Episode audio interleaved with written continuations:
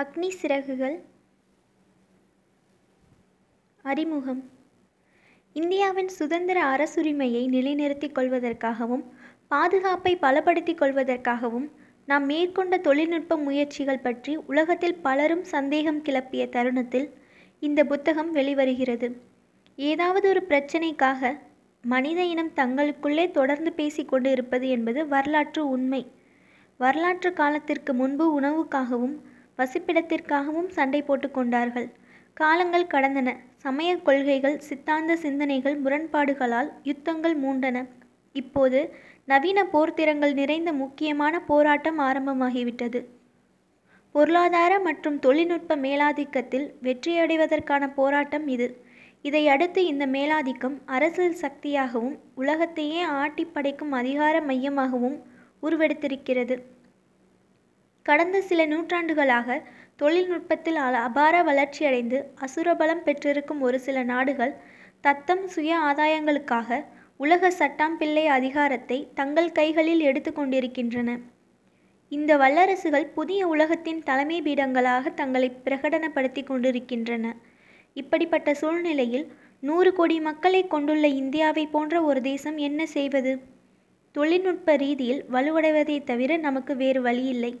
ஆனால் தொழில்நுட்ப களத்தில் இந்தியாவால் தலைமை தகுதியை எட்ட முடியுமா? முடியும்.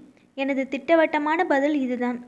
எனது வாழ்க்கையில் நடந்த சில சம்பவங்களை நான் விவரித்தால் என் பதிலை ஊர்ஜிதப்படுத்த முடியும்.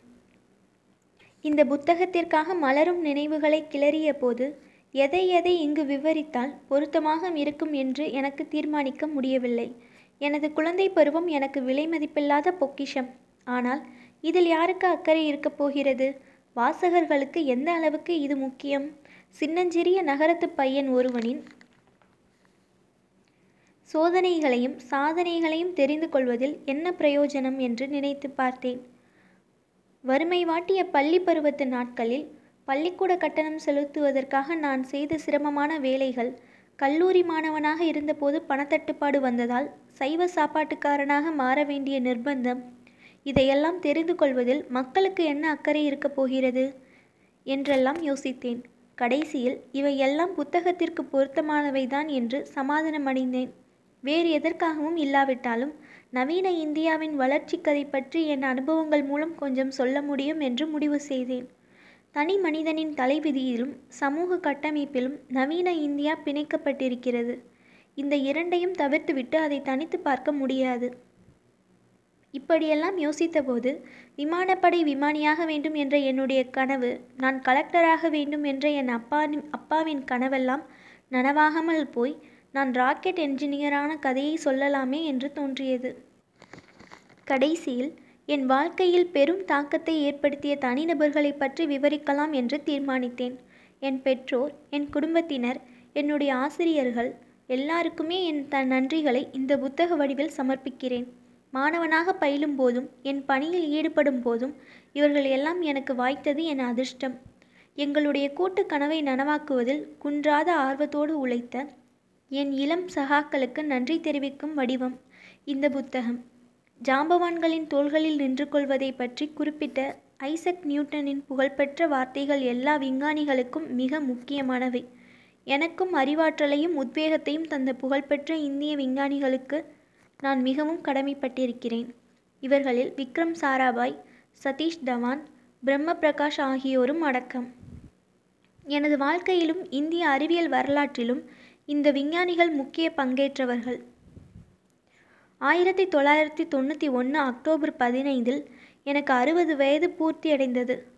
எனது கடமையாக நினைத்திருந்த சமூக சேவைகளில் என் ஓய்வு காலத்தை கழிக்க வேண்டும் என்று தீர்மானித்திருந்தேன். அப்போது இரண்டு திருப்பங்கள் ஒரே சமயத்தில் நிகழ்ந்தன. முதலாவதாக அரசு பணியில் மேலும் மூன்று வருடங்களுக்கு நீடிக்க சம்மதித்தேன். அடுத்தது என்னுடைய இளம் சகா அருண் திவாரி எனது நினைவுகளை புத்தமா புத்தகமாக எழுதுவதற்காக தம்மிடம் பகிர்ந்து கொள்ளும்படி கேட்டுக்கொண்டார். ஆயிரத்தி தொள்ளாயிரத்தி எண்பத்தி ரெண்டிலிருந்து எனது ஆய்வுக்கூடத்தில் பணியாற்றிய யாரோ ஒருவர் அவர்.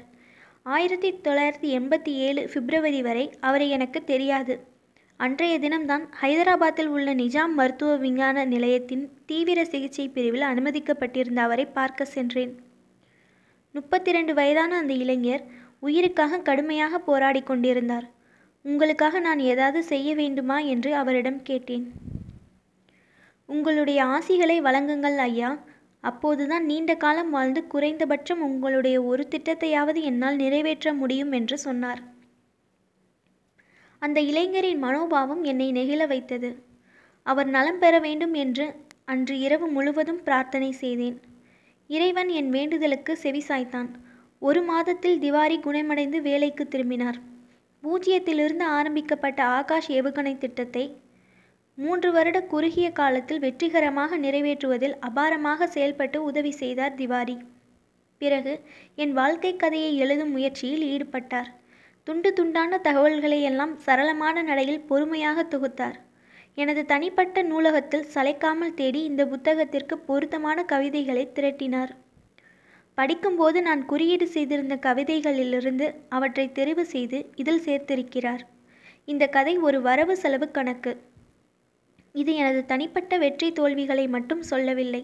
நவீன இந்தியாவினுடைய விஞ்ஞான கட்டமைப்பின் ஏற்ற இறக்கங்களையும் தொழில்நுட்ப முன்னணியில் நில நிலைநிறுத்தி கொள்ள இது போராடி வருவதையும் இந்த புத்தகம் விவரிக்கிறது. நமது தேசிய லட்சிய கனவின் கூட்டு முயற்சியின் கதை இது. என்னை பொறுத்தவரை விஞ்ஞான ரீதியில் தன்னிறைவு அடையவும் தொழில்நுட்ப ஆற்றலை பெறவும் களமிறங்கியுள்ள இந்தியாவின் தேடல் யுகத்தின் நீதி கதை இது. இந்த அழகிய கிரகத்தில் உள்ள ஒவ்வொரு ஜீவராசியையும் ஒரு குறிப்பிட்ட காரியத்தை நிறைவேற்றுவதற்காக இறைவன் படைத்திருக்கிறான். நான் வாழ்க்கையில் சாதித்திருப்பவை எல்லாம் அவன் உதவியால் கைகூடியவை. அவன் விருப்பத்தின் வெளிப்பாடு அது. அற்புதமான ஆசிரியர்கள். சகாக்கள் மூலம் அவன் கருணை எனக்கு கிடைத்தது. இந்த நல்லவர்களுக்கு நான் புகழாரம் சூட்டும்போது அவனது கீர்த்தியைத்தான் பாடுகிறேன். கலாம் என்று சொல்லப்படும் ஒரு எளிய மனிதன் மூலம் அவன் நடத்திய லீலைதான் இந்த ராக்கெட்டுகளும் ஏவுகணைகளும். யாருமே தங்களை அற்பமானவர்கள் என்றோ நிராதரவானவர்கள் என்றோ எப்போதும் நினைக்கக்கூடாது என்பதை கோடானு கோடி இந்திய மக்களிடம் சொல்வதற்காக அவன் வகுத்த திட்டம் இது. நாம் அனைவருமே நமக்குள்ளே ஒரு தெய்வீக அக்னியுடன் பிறந்திருக்கிறோம். இந்த அக்னியை கொழுந்துவிட வைத்து அதன் பொன்னொழியை இந்த உலகத்தில் பரப்புவதற்காக முனைவது நமது கடமை. கடவுள் உங்களுக்கு அருள் புரியட்டும். A P J Abdul Kalam.